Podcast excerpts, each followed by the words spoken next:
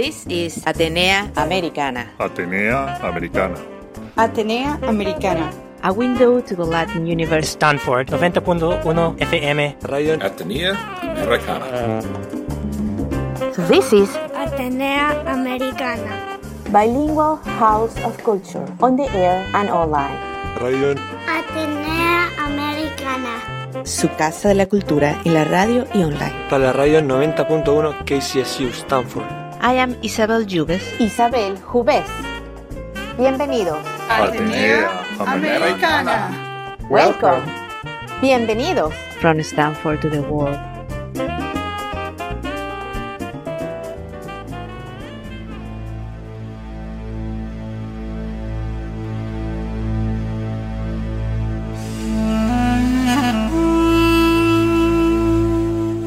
Y hoy en Atenea Americana estamos hablando con un profesional de la salud que ha estado sirviendo a la comunidad del oeste de los Estados Unidos y también sirviendo a pacientes en toda Latinoamérica, Estados Unidos y hasta Europa. Se trata de Oscar Maíz. Él es un coach senior oncológico, consultor y facilitador general, formador de coaches y máster de coaches con experiencia en intervención de equipos gerenciales y coordinador del programa Personas para Personas, el cual ofrece servicios gratuitos a personas en situaciones de crisis. Este programa ayuda a las personas hispanoparlantes en Latinoamérica y Europa. Quédense con nosotros para hablar un poquito sobre la salud mental y sobre la salud mental en tiempos de pandemia, y recuérdense que esta y todos nuestros shows están en stanford hispanic broadcasting punto org.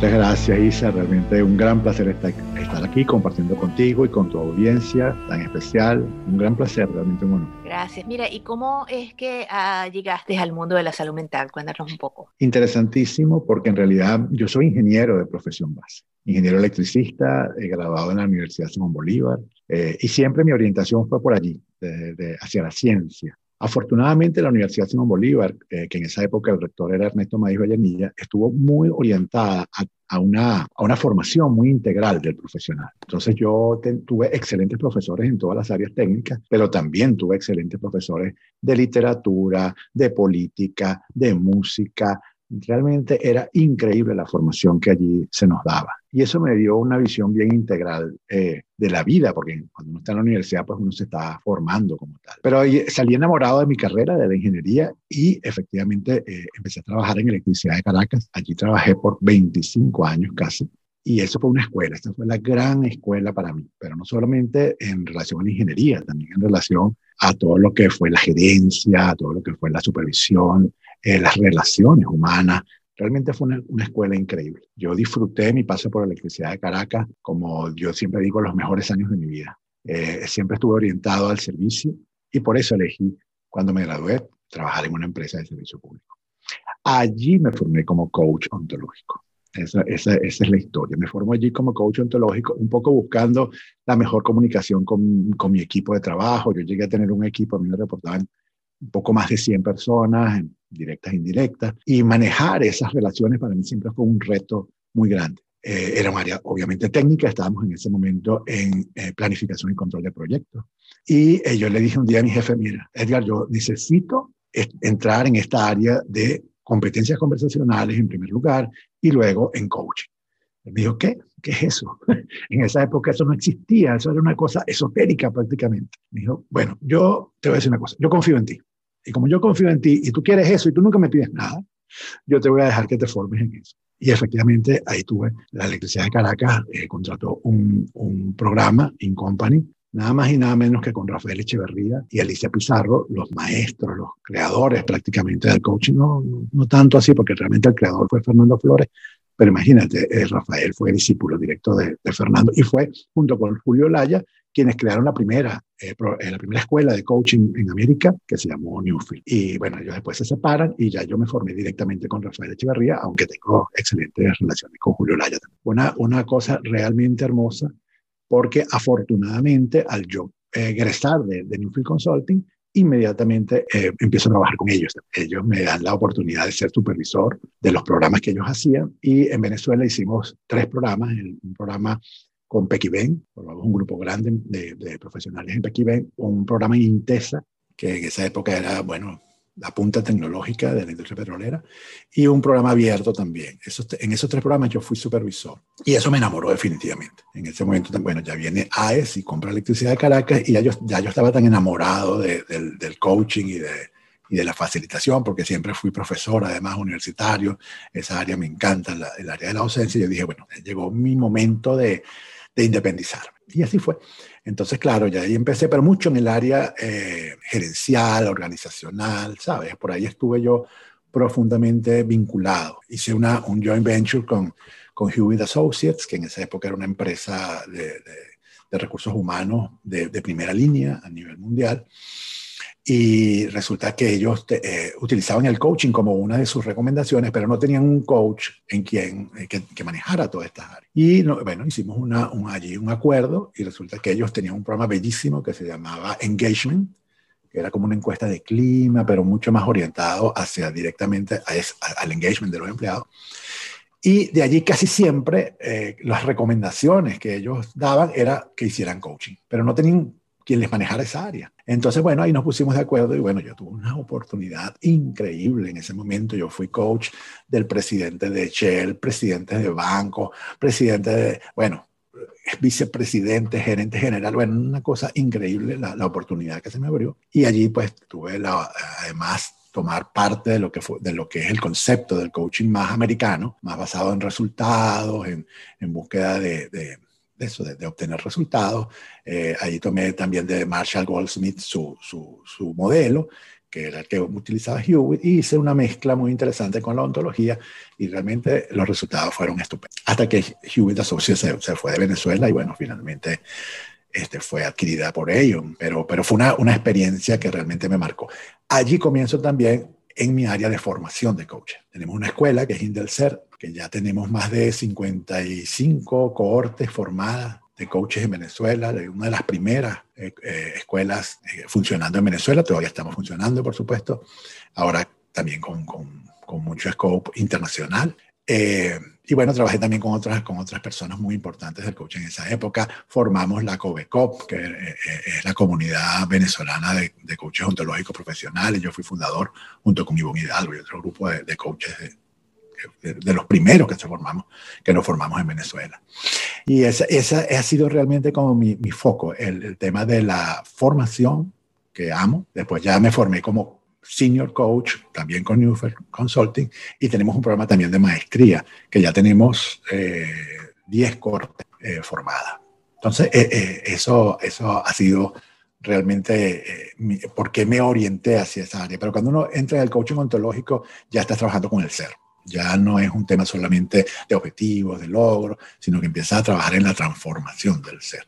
Yo dentro del programa Máster tengo una, un proyecto que se llama Indagación Ontológica, que guío a las personas durante ese año, porque eso es lo que dura el programa de formación de Máster, un año, y en ese año yo los voy llevando a hacer esa indagación en el propio ser, que es cada uno de nosotros, y es una, una experiencia bellísima. Y estos últimos, este último año he estado trabajando en una cosa también hermosísima, que es la red de Personas para Personas. Hablamos un poco de las diferencias que, que has sentido entre tus años de experiencia como coach y, bueno, las dificultades nuevas que ha traído este mundo de la pandemia y esta eh, separación física de la gente, esta ansiedad, todas las cosas que, tra- que ha traído la pandemia, el no saber, el, el, el nuevo mundo bastante eh, scary, bastante de miedo que viene.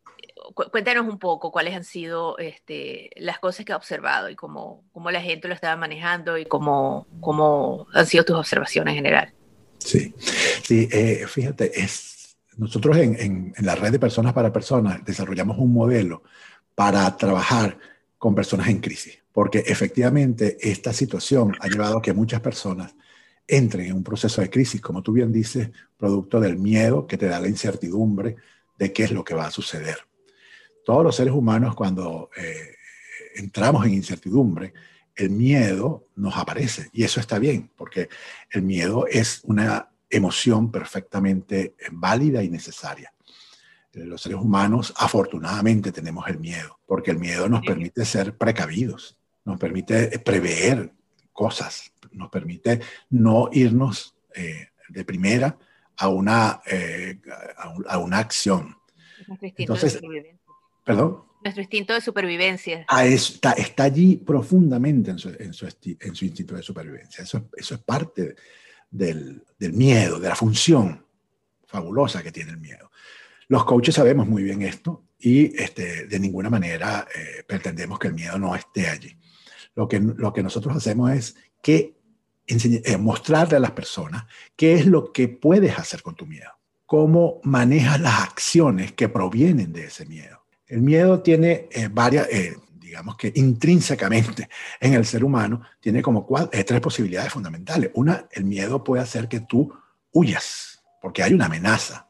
Cuando hay un miedo, hay una amenaza. La amenaza puede ser real o no. Eso no importa, para ti es real. No importa si tú le dices a una persona, pero no, es que eso no es una amenaza. Pero para mí es real y, y, y para mi cerebro es real. Entonces yo simplemente trato de huir y no enfrentar ese, ese, esa amenaza.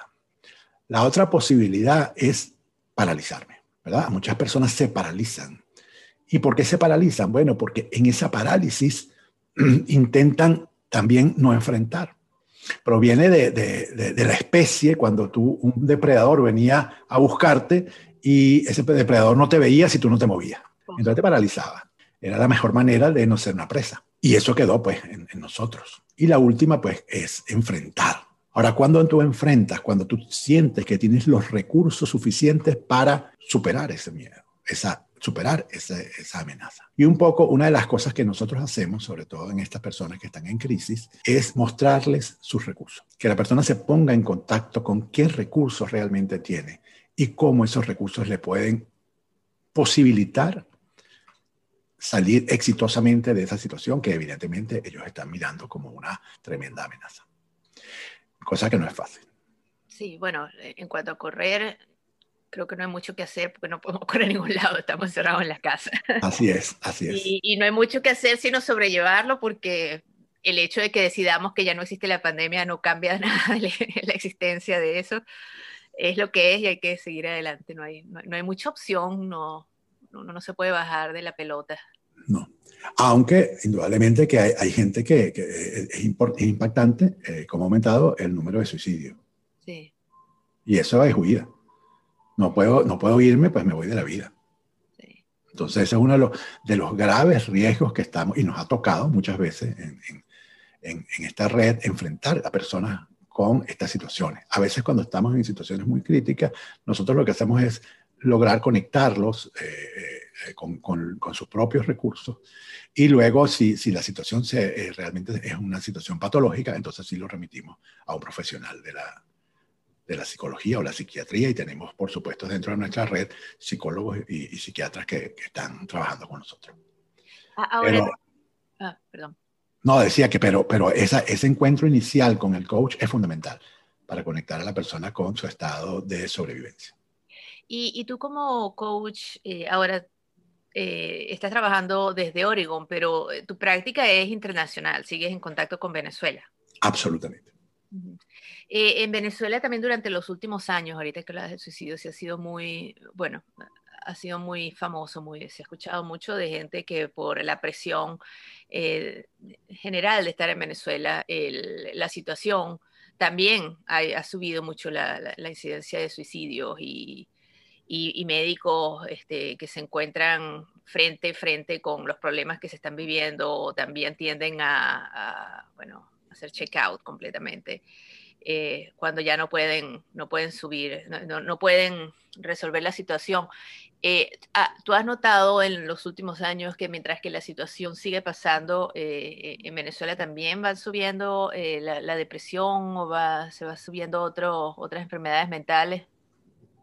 Definitivamente. Situaciones que probablemente se podrían manejar de una manera eh, con cierta efectividad por las personas, dadas las circunstancias muy especiales de Venezuela, pues las personas eh, llegan a convertirse en unas situaciones patológicas, ¿no?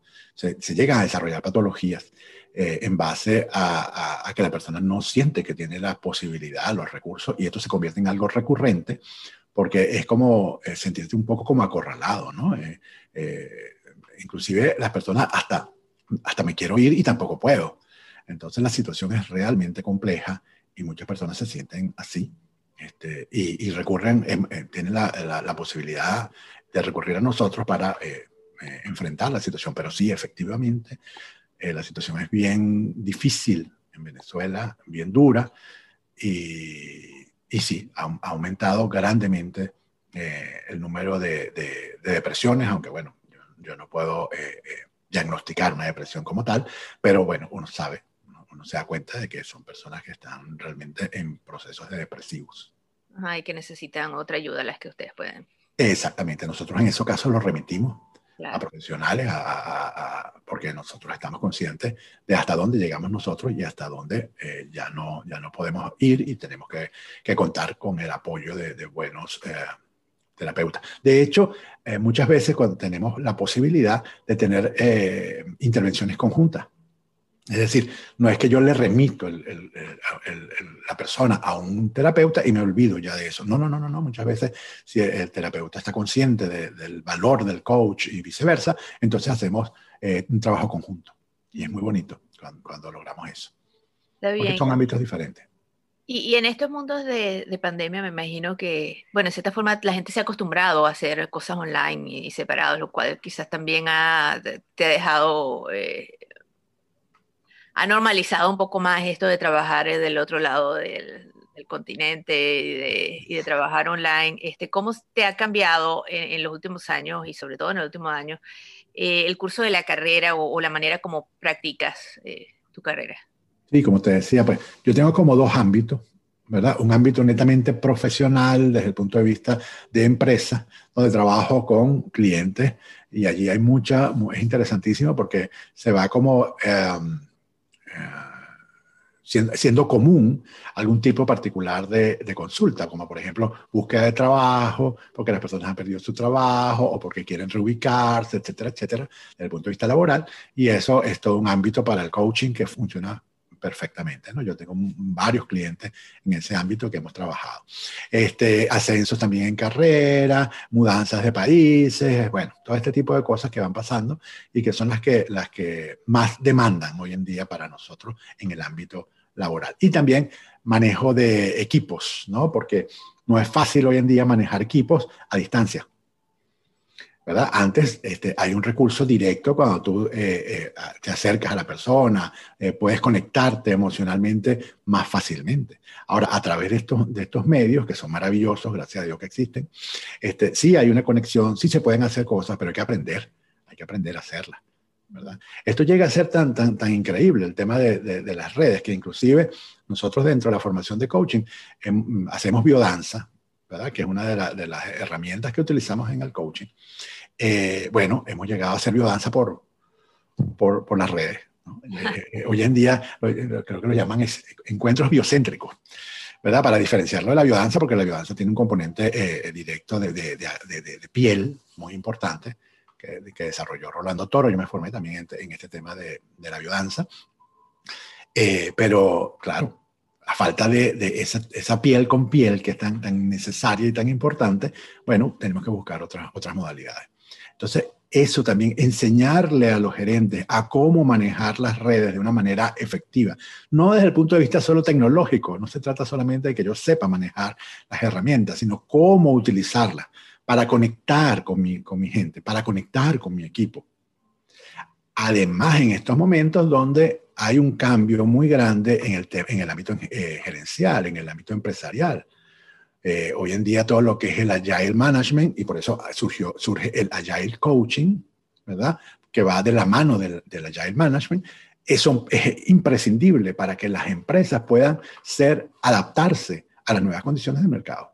Por eso son ágiles, porque tienen la posibilidad de adaptarse rápidamente a las nuevas condiciones del mercado, ¿verdad? Y hoy sabemos, este, tú tienes una, una un, a lo mejor una empresa, por decir una, una, una cosa bastante clara, pues, de venta de alimentos, y sabes que, bueno, lo, hoy en día el catering o cualquier otra, otra herramienta te, es fundamental porque la gente a lo mejor no puede acceder a tu local, o tienes que adaptar tu local. Es decir, hay una cantidad de situaciones que tienes que ir abordando. Eso es por un lado lo que yo hago, pero por otro lado hay una, una función netamente eh, humanitaria. Y, y, y, y, y vuelvo al tema de la red de personas para personas. Esta red surge para venezolanos en el año dos mil diecisiete con los terribles eventos que sucedieron en, en aquel año en Venezuela y que provocó todas las consecuencias que tuvo ese año. Allí surge la red, y la red surge para venezolanos. Eh, nosotros eh, dimos respuesta, yo en ese momento no estaba todavía en la red, eh, aunque estaba cercano siempre a ellos, pero hubo una respuesta a, a, a, a todas las situaciones que estaban viviendo, sobre todo jóvenes, eh, frente a, a todo este tema de la represión, etcétera, en el cual no nos vamos a meter, pero había una situación que requería una intervención humanitaria. Y por allí surgimos. Y todavía hoy en día, aunque damos servicio a todas, la, a todas las nacionalidades, ya sea migrantes, ya sea por cualquier otro tipo, hemos estado trabajando también con eh, personas asociadas al COVID, eh, paramédicos, etcétera. Pero eh, eh, siempre como que, lo que donde más nos conocen son los venezolanos.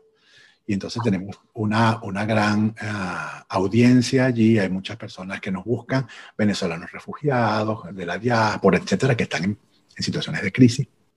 Hablamos un poco de non-profit, ¿cómo, cómo funciona, cómo la gente los contacta, cómo ustedes vienen a hacerlas? Sí, no, no, eh, son eh, sesiones de coaching, eh, igual como, como cualquier sesión, por supuesto, eh, gratuitas, pero con una metodología, como te digo, que está orientada netamente a, eh, a una primera situación que la persona en crisis debe superar. Entonces muchas veces son personas que están en una situación muy compleja, eh, muy eh, límite y que necesita la, la, el acompañamiento de un coach. Eh, el coach eh, nosotros les damos las herramientas a los coaches, ya coaches todos formados por supuesto, pero los enseñamos en nuestra metodología a abordar este tipo de coaching, este tipo de situación. Y eh, ellos eh, entonces en un grupo de sesiones, que normalmente son seis sesiones solamente, logramos dejar a, a, la, a la persona con las competencias suficientes para enfrentar la, la situación.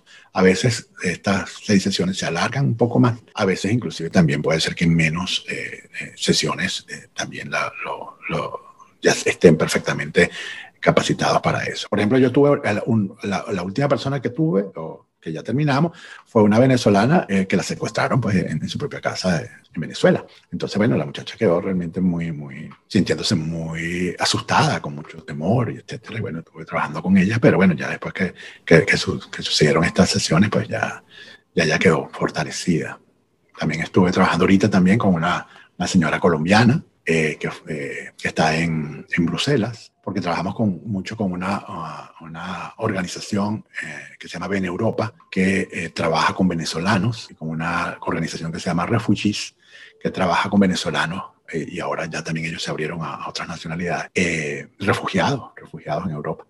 Y bueno, cómo, cómo estas personas se van eh, enfrentando a situaciones realmente muy complicadas, porque no, no conocen el idioma a veces, no tienen los recursos, eh, tienen problemas con, con eh, que el Estado los atienda, bueno, una cantidad de situaciones propias de allí, ¿no?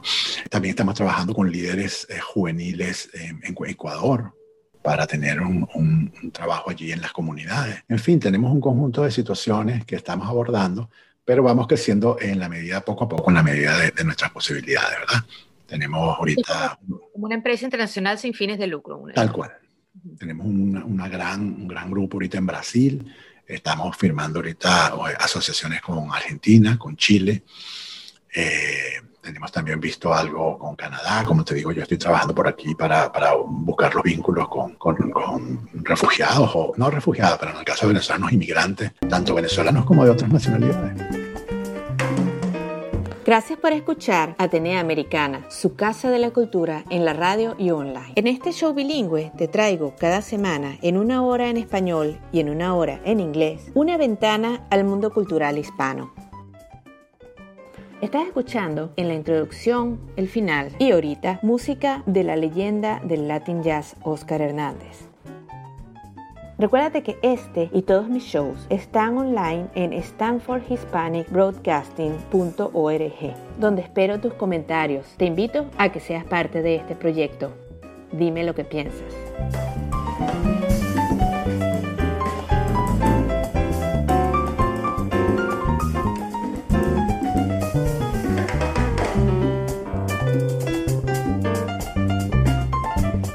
De los refugiados también este, venezolanos en Latinoamérica. Que... También, También trabajamos en, con refugiados en Colombia, en Perú, que la situación está muy, muy grave ahorita en Perú, muy grave. Eh, de hecho, el gobierno peruano dice, ya, ya nosotros no, no, no podemos seguir admitiendo venezolanos. Entonces, bueno, ahí está la gente. ¿Qué, qué hacemos con la gente? Entonces, tienes que, que hacerte cargo de ella, ¿no? Alguien tiene que tomar... Para, y hay, hay muchas organizaciones, no solo somos nosotros, pero, pero desde el punto de vista de coaching nosotros estamos haciendo nuestra labor. Por eso te digo, son, son como labores diferentes. Una cosa es lo que yo hago en el ámbito organizacional, también tengo un, un, una, una, un trabajo con emprendedores, ¿verdad? Con microemprendedores, y eso también es algo que, que hacemos, que yo hago eh, de manera gratuita, igual con, con todas estas personas. Entonces, eh, en eso ha cambiado. Hoy en día yo, yo, yo antes estaba como más orientado en mi ámbito propiamente organizacional, pero bueno, dadas las circunstancias, hemos estado abriendo eh, todo este ámbito de, de acción. ¿Y ya crees que esta manera de, de trabajar a distancia que, que le da pues un poder global al coaching y a, y a la terapia de salud mental, tú crees que esto está aquí ya para quedarse? Aunque todavía me cuentas que el biodance este, es mejor en persona, pero el resto del, de las experiencias de salud mental... Definitivamente hay cosas que, que, que tenemos que seguir trabajando para adaptarlas, pero esto no, esto no regresa. O sea, definitivamente, eh, además de que tiene muchas ventajas, ¿verdad? Es sumamente satisfactorio poder estar conversando con una persona que está en México, o que está en Argentina, o que está en Chile, o... inclusive en, en otros continentes. O sea, a veces, a veces hemos tenido personas que, que están en, en, en, en África, ¿no? Y entonces tú dices, wow, qué, qué interesante que yo pueda conectarme con esa persona, que yo pueda acompañarla con unas sesiones de coaching, con que yo la pueda ayudar a que encuentre sus propias competencias, a que se contacte con su fortaleza. Y eso es, eso es algo que, que, que o sea, dejarlo atrás sería... hasta irresponsable, diría yo. O sea, no, no se puede, porque es un avance para la humanidad el hecho de que podamos tener esta globalidad eh, virtual. Pero yo también creo que de alguna manera, eh, en algún momento vamos a, a retomar parte de lo que es el contacto físico, porque como, como decimos nosotros, lenguaje, cuerpo y emoción. Lenguaje, cuerpo y emoción. Las tres cosas, el ser humano es eso, lenguaje, cuerpo y emoción. Entonces el cuerpo está allí.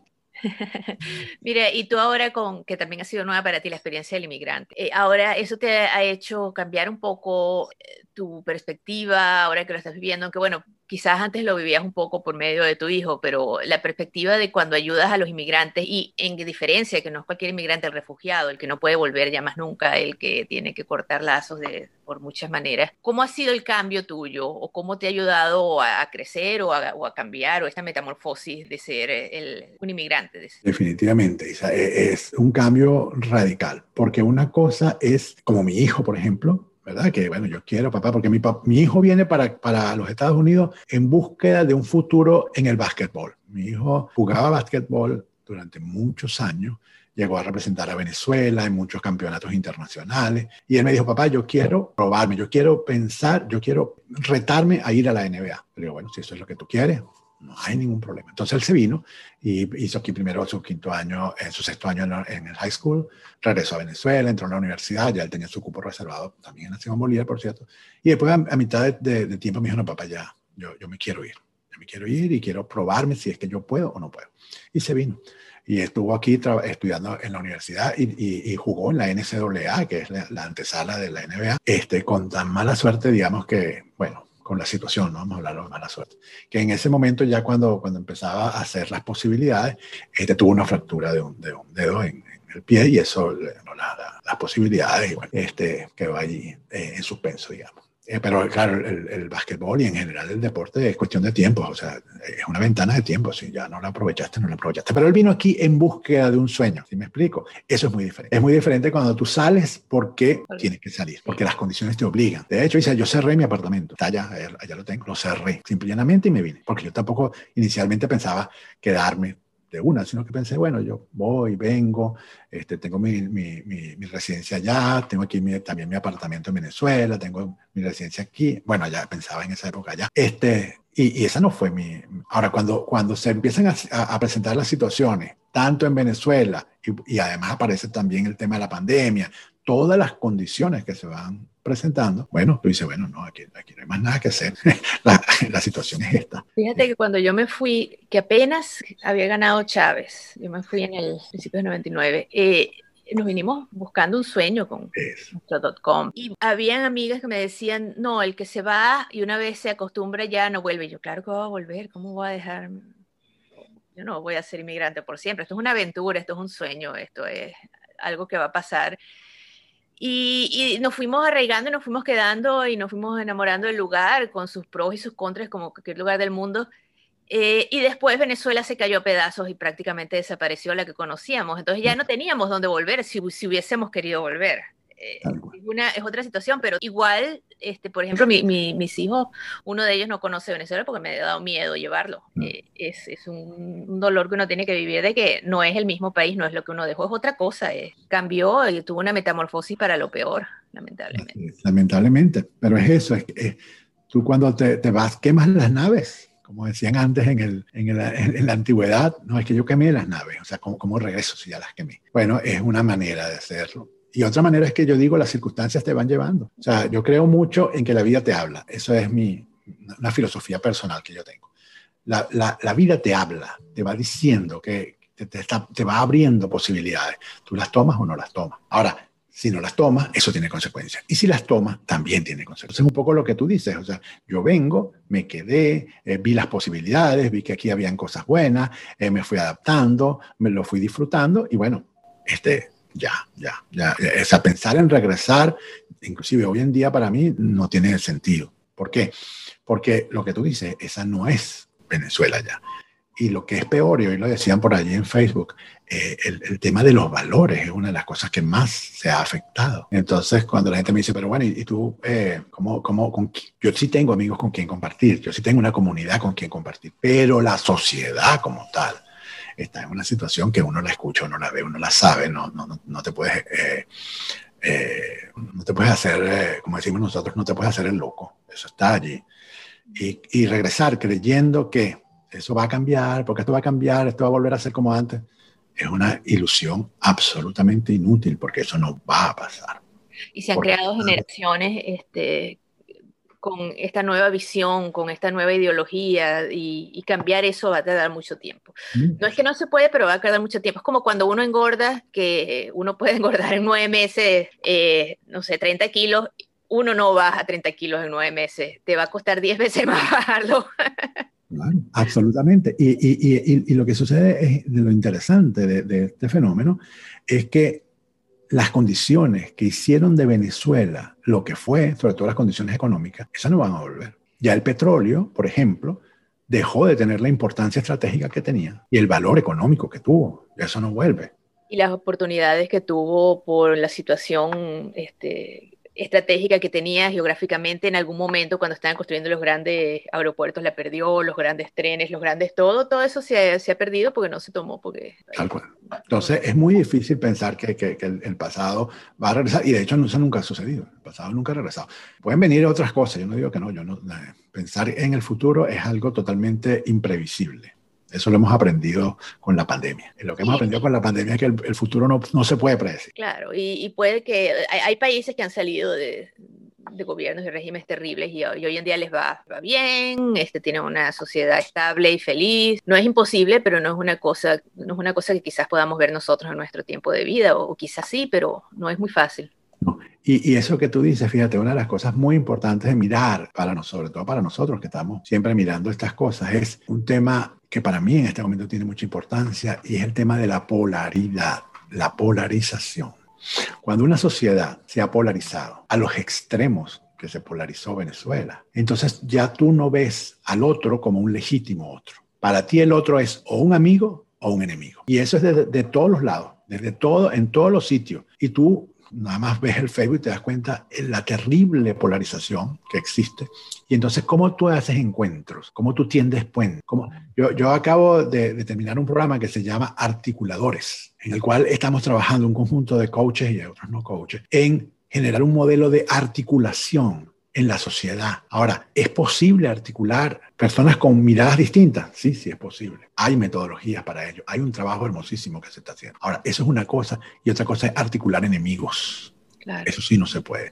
Cuando claro. yo te veo como mi enemigo, ya yo no me puedo articular contigo. Claro, los extremos, como lo hemos visto en Venezuela, y lamentablemente ahora eso simplemente éramos focos de cosas por venir y ya lo ve, ya, ya como que es global. Pero como lo veíamos en Venezuela, esa polarización, esa intensidad era que el vecino, te, te, te, te, el, el presidente le pedía al vecino que por favor le dijeran todos los no chavistas y los que estaban haciendo porque los iban a meter presos, y la gente de verdad la metían preso, y la gente de verdad la mataban, y la gente todavía y desaparece. Entonces es como que nos vamos a sentir, es esa cosa que mientras más, el extremo es más intenso, es como, bueno, quieres que nos sentemos a dialogar, pero esta otra persona me ha estado arriesgando mi vida y la de mis hijos, la de mi familia, y hoy en día ya nos vamos a sentar a dialogar. Es, es complicado, es complicado salir, además de la situación de Venezuela, porque la situación que hay es que hay muchos crímenes contra la humanidad y asesinatos y cosas horribles que han pasado durante todos estos años, y esa gente no va a salir nunca porque nadie quiere... Tampoco, ok, voy a irme muy bien sin ningún problema, porque está bien que me metas preso y me quites mi seguridad y mi felicidad. O sea, la gente nunca va a salir y nunca va a dialogar. Entonces, ¿cómo vamos a sentarnos a dialogar, a empezar a decir, bueno, para, para seguir vamos a, a quitar afuera la parte donde los vamos a juzgar por crímenes de la humanidad? Y, que, y, y entonces hoy sentamos y no somos amigos y de aquí en adelante nos olvidamos y nosotros le dejamos el país de vuelta. Eh, es difícil. Este, y, y se hizo algo similar en, en Colombia después de treinta años de, de muertes, asesinatos, terrorismo, y todavía la gente no está feliz, aunque han, han mejorado mucho, pero, pero ¿cómo le, le, le dices tú a la gente que ha perdido su familia, sus casas, sus herencias, su vida, se ha separado, que vamos a hacer borrón y cuenta nueva y de ahora en adelante todos vamos a ser eh, amigos y todos vamos a, a mirar al futuro con una mirada de amor y paz? No es fácil. Claro, es muy difícil, y, y esa es la función del coach, y esa es la posi- esa es la posición del coach. Y esa es la posición del articulador. Por eso cuando yo hablo de estas cosas, entonces las personas que, que, que, que los amigos me dicen, no, tú eres un, tú eres un vendido, tú, tú, tú, tú, tú, tú te vendiste. Tú eres, tú eres. Pero eh, cuéntame, ¿cuál es el otro camino? Yo lo que le digo a las personas es, ¿cuál es el otro camino? O, o, o tú, lo, tú vas a exterminar a los otros, lo vas a exterminar. Claro. O sea, ellos quieren exterminarte a ti, y entonces la respuesta es que tú lo vas a exterminar. Entonces los que quedan vivos no son los buenos, sino los asesinos. Entonces, te estás comportando igual que el otro. Entonces, la única manera del ser humano, ser humano, y esto ya no excede al tema Venezuela, y por eso me preocupa de cualquier sociedad cuando yo veo que se, se tiende a polarizar. Cualquier sociedad, para que sea viable, necesita del encuentro, necesita de tenderse puentes, necesita de las conversaciones, necesita de la empatía. Yo tengo que ser capaz de ponerme en, en, en, el, en, los, en los pies del otro. Ahora, cuando el otro me ha perseguido, me ha matado, me ha torturado, ¿cómo es posible eso? Por eso es que es importante no llegar hasta allá, porque la, devolverse de ese, de ese lugar es muy difícil, muy difícil, para no decir que es imposible, pero porque siempre, el ser humano siempre tiene la esperanza, y eso es lo más bonito, la esperanza. Pero lo que no podemos es llegar a extremos de polarización que nos impidan reconocernos, que nos impidan reencontrarnos, que nos impidan ser personas que están buscando cada quien desde su punto de vista, porque yo no, yo no pretendo que tú pienses igual que yo. No se trata de eso. Se trata de que yo reconozca que tú lo que estás pensando es válido como ser humano que eres. Y eso implica encontrar lo mejor que hay en ti, y siempre lo hay. Y que todos tenemos la posibilidad de cambio. Y todos tenemos la posibilidad de cambiar. Y parece mentira que, que creamos que, que eso no es así, pero es así. Ahora, ¿qué pasa? Que muchas personas que están, como tú bien dices, están atrapadas en su historia. Hay personas que están atrapadas en su historia. ¿Y cómo haces para salir de allí? Entonces, bueno, ese, ese es, eh, digamos, la labor del coach, y en este caso la labor del articulador que estamos buscando, proponerle a la, a la sociedad un camino que nos ayude a salir de estas dificultades muy grandes que tenemos en este momento, que, que también antes las hubo, pero que definitivamente en este momento eh, en algunos sitios se han acentuado de una manera irreconciliable, y eso es terrible.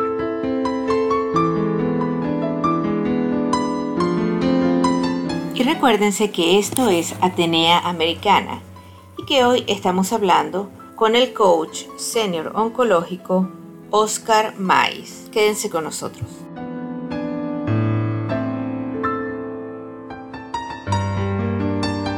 Parece que es diferente eh, cómo se va generando el coaching. Hay esa parte de coach institucional, coach organizacional, eh, coach de negocios, un coach de una persona que quiere ser más exitosa eh, económicamente, profesionalmente. Y, y también tienes esa parte que son cómo hacer, cómo seguir adelante y cómo sobrevivir eh, en este mundo a todos esos latinos en el mundo, a todos esos inmigrantes que están en el mundo por diferentes circunstancias, por diferentes países y diferentes partes de su historia.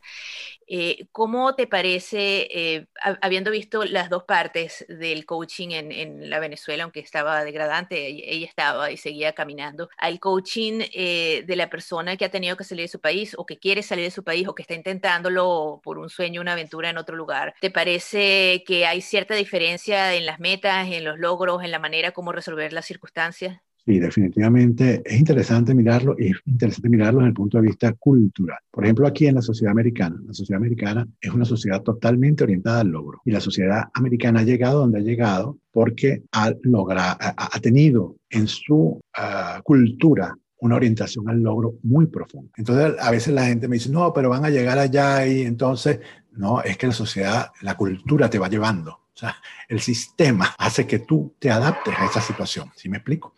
Entonces, ¿qué pasa? Con esta, con, en esta cultura, si tú no le hablas a la persona de logro, no te entiende. Eh, eh, el señor, eh, uno de los grandes pensadores y psicólogos americanos, por cierto, encontró que hay tres grandes motivadores en el ser humano. La motivación al logro, la motivación al poder y la motivación al, a la relación. Esos son los tres grandes motivadores del ser humano. Y él decía, las, las uh, estudió, porque esto, esto lo hizo él de forma empírica, él hizo el estudio.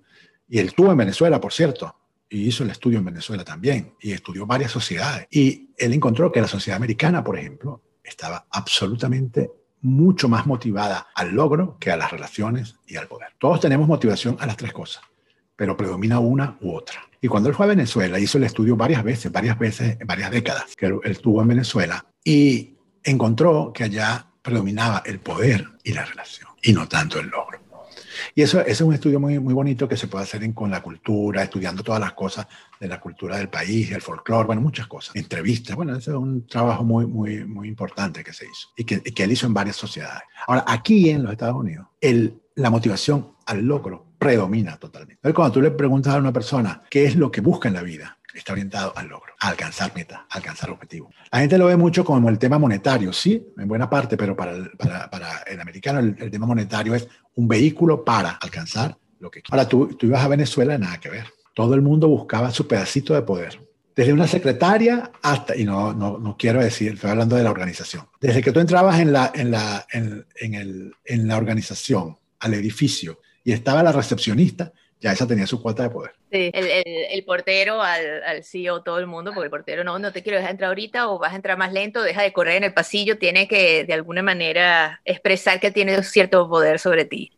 Exactamente. Y luego la relación, que todos sabemos, pues yo, yo soy amigo fulano y soy amigo de Mengano, y soy amigo del otro, y soy amigo de este, eso, eso te movía. Es parte de la influencia, influencia y poder. Pero el logro, claro, en las empresas no era tanto así, porque dentro de las empresas, sobre todo las empresas más exitosas, sí había una orientación, obviamente, al logro, pero en la sociedad en general no, no era de esa manera. Entonces, ¿qué, qué, qué, ¿a qué vengo con esto? Que cuando yo veo hoy en día estas personas que están refugiados, que han salido huyendo, la diáspora, etcétera, como queramos llamar, estas personas están en una situación de crisis. Entonces, para ellos, lo importante es sobrevivencia, cómo sobrevivo. Entonces, las se orientan inmediatamente al logro, porque sin logro no puedes vivir, no puedes comer. Cuando yo en estos días me entrevistaba con uno de los, de los directivos de, de, de Veneuropa, me decía, estamos preocupados porque algunos venezolanos han llegado, están, eh, eh, no solamente venezolanos, perdón, no, eso no fue lo que ella me dijo, algunos de los, de los refugiados que están llegando, entonces están recibiendo las ayudas estatales y no los vemos buscando trabajo.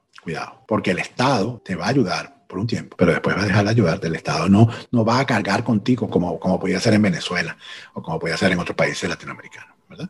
Que el papá Estado iba a estar sobre ti y te iba a satisfacer eh, tus necesidades. No, nada que ver, eso no va a pasar. Entonces, eso es eh, peligroso porque es una cultura de la cual trae. Ahora, cuando te quitan esa, esa, esa ayuda, no vas a salir a llorar, y a, y a, y a, no, porque eso no tiene ningún efecto en las sociedades avanzadas. Entonces, ¿qué va a pasar? Va a pasar que esta persona van a tener entonces que adaptarse a las situaciones que están viviendo. Pero eso es algo, por lo menos en, en Bélgica, que es donde es, es, reside, es la sede de Veneuropa, están, ellos están preocupados por esa situación. Porque claro, además pandemia, ta, ta, entonces el Estado ha estado ayudando, el Estado ha, ha, ha soportado, ha, ha dado las ayudas, pero eso tiene un límite. Y, y además la sociedad belga va a decir, ya va, párate ahí. Claro, siempre es finito, no es eterno. Todo el mundo tiene eso, dura un, un año, dos años, lo que dura. Y, y además de que está el, el problema de la pandemia en general, que no todo el mundo va a salir y va a tener un trabajo en tecnología al día siguiente, o un trabajo profesional al día siguiente, porque habrán reválidas, no tendrá el currículum que necesita, habrá un millón de casos, por lo cual es el, el tipo de trabajo que, que un inmigrante recién llegado puede hacer será muy pequeño. Y te digo, Isa, fíjate qué cosa tan interesante. Uno, uno va aprendiendo. Todos vamos aprendiendo de todo esto y de la situación. Y a mí, me, eh, cuando yo hablaba con ellos, me decía, mira, aquí no, es mejor que en vez de ponerte a buscar reválida, eh, que, te, que te apostillen los títulos. Es un proceso tan largo, tan largo y tan complicado, que es mejor que no lo hagas. Yo te recomiendo más bien, me decían ellos, que te hagas un curso por internet gratuito de tres meses, donde vas a tener la posibilidad de trabajar. Ellos me decían, por ejemplo, aquí en Bélgica, ¿sabes lo que no hay? Panaderos. Ya no hay quien haga el pan. Eso es una oportunidad tremenda. ¿Sabes lo que no hay? Mecánicos de carro. No hay quien arregle los carros. Y te dan cursos gratuitos para eso. Entonces, esas son las oportunidades que tú tienes que ir viendo y que nosotros les ofrecemos a nuestros coaches. Por eso es que es importante estar consciente de la situación de cada país y poder decirle, mira, ¿qué estás haciendo tú ahorita con tu vida? Ah, no, yo estoy estudiando el francés. Muy bien, me parece perfecto. Pero, ¿qué más? Porque esa es la primera condición. ¿Y, y qué más quieres hacer tú? ¿Cómo te miras? ¿Cómo te ves? ¿Qué te gustaría hacer? ¿Tú quieres ser chef? ¿Tú quieres, qué quieres ser? ¿Cómo, cómo te, te ubicas tú en esta sociedad? Vamos a suponer que ya tú aprendiste el idioma. Ajá, ¿y ahora? Entonces, esa, esa mirada, ese enfoque es el que hace que la persona como que se dé cuenta de que tiene las fortalezas para adaptarse y para ser exitosa en una sociedad distinta. Porque no es lo mismo cuando yo vengo de Cali, ¿verdad? Hermosísimo y todo, pero es una sociedad particular. Y entonces eh, esta persona viene de Cali huyendo, huyendo de situaciones inclusive de, de acoso, etcétera. Y llega aquí y me dice, no, yo no, yo, yo no, para atrás, ni, bueno, ni loca. Entonces, ah, ahora, cuéntame todas las cosas. ¿Cómo tú llegaste aquí? ¿Cómo tú hiciste para llegar acá? Tú eres una sobreviviente, chica. Tú, tú, tú eres un portento de persona que lograste superar todo eso y estás aquí. Entonces, con todos esos recursos que tú tienes, que tú pusiste en funcionamiento, ¿cómo puedes hacer ahora para seguir avanzando? Porque la gente se desanima, la gente se, la, la pandemia, como dices tú, las situaciones, etcétera. Bueno, llega un momento en que, pero cuando tú vuelves a colocar a la persona en contacto con su fortaleza, eso hace que la persona recupere su confianza y recupere su fe. Claro, y también tú estás viendo a las personas que requieren tus servicios están en crisis, pero en realidad eh, yo he encontrado que, bueno, se ha encontrado, de hecho, es, están los números que los inmigrantes tienen una, una manera o han ganado o vienen ya con eso de ser más emprendedores y a cosas nuevas, porque de una vez ser inmigrante es un emprendimiento, es algo nuevo, es algo único. Y al final, por muchas razones, quizás porque por problemas de, de encontrar el trabajo soñado, lo que sea, terminan armando sus propias cosas, sus propios negocios, siendo emprendedores de algo nuevo y algo único para cada quien. Eh, que también está dentro de lo que es tu campo de aconsejar a la gente de, de cómo mirar al mundo de una nueva manera, ¿no? Pero ya el hecho de haber salido del país de uno, de la familia, de lo que uno conoce, del lugar, de la casa, de mi abasto, de todas las cosas que me daban seguridad en mi vida, voy a empezar algo desconocido a todos los peligros del mundo y a todas las cosas nuevas, buenas, pero no siempre tan buenas que pueden pasar, ya uno va como, como con cierto guáramo. Así es, y te pasan cosas, fíjate que Y, y si la gente quiere saber más de este, esta non-profit, de la ayuda que ustedes están dando, o si la gente quiere compartir con ustedes o pedir ayuda o donar o, o lo que sea, pero quiere saber más de ustedes por cualquier razón que sea, ¿cómo los encuentran? Fíjate, es, es interesante porque muchas, muchas personas nos piden eso y nosotros, porque han habido, ha, ha habido etapas, ¿verdad? Esta, esta nueva etapa es una etapa en la cual estamos como reconstruyendo la estructura y todas estas cosas. Y realmente cuando me dice, pero bueno, ¿cuál es la página web de ustedes? Yo, eh, a mí así con un poquito de pena les digo, no, no, no tenemos página web, todavía no tenemos página web. La tenemos planificada, estamos trabajando en eso, pero todavía no tenemos. Y entonces, ¿y, y cuál es el, el cómo, cómo hacemos para contactarlos? Y yo, bueno, mira, lo mejor que puedes hacer es tratar de contactarnos con, directamente a los correos con, de algunos de nosotros y nosotros te vamos a dirigir a la persona. Porque obviamente hay un filtraje, hay una revisión de situaciones, de casos, etcétera. No es algo así como que ya está, yo aquí estoy yo aquí y, y yo quiero que me den mis sesiones. No, no es así. Claro. Entonces hay todo un proceso para, para admitir. Eh, ahorita tenemos, sí tenemos disponibilidad de coaches y una vez que terminemos esta formación, que calculamos sea por allí por abril, este, creo que en abril, si Dios quiere, eh, ya vamos a tener todavía una, una disponibilidad mayor. Pero en todo caso, yo les diría, eh, traten de, de contactarnos directamente. En, en mi caso particular, mis redes sociales son Emprendedor trece, eh, trece porque es mi día de nacimiento. Yo nací en trece. Entonces le puse Emprendedor trece y mi correo directamente, que es oscar.maiz, M-A-Y-Z, arroba gmail punto com. Por allí yo los puedo direccionar sin ningún tipo de, de dificultad. Claro, eh, que está en nuestro website. Entonces. Es, hasta que lo tengamos, que esperamos también, eh, nuestra gente de comunicación está trabajando fuertemente en eso, pero claro, mira, esto es, como, como tú bien sabes, pues esto es, eh, uno lo hace en sus tiempos libres, entre comillas, por lo menos nuestra, llamémosla directora de comunicaciones, está en Venezuela, entonces te imaginarás eh, lo que significa para ella sacar tiempo para dedicárselo a esto. Bueno, Venezuela es modo sobrevivencia, pues, todos lo sabemos. Entonces para ella es bien difícil sacar tiempo y bueno, para todos es muy difícil, pero en particular para ella y para las personas que están en Venezuela, que es eh, importante de, de, nuestra, de nuestros eh, coaches, de nuestros...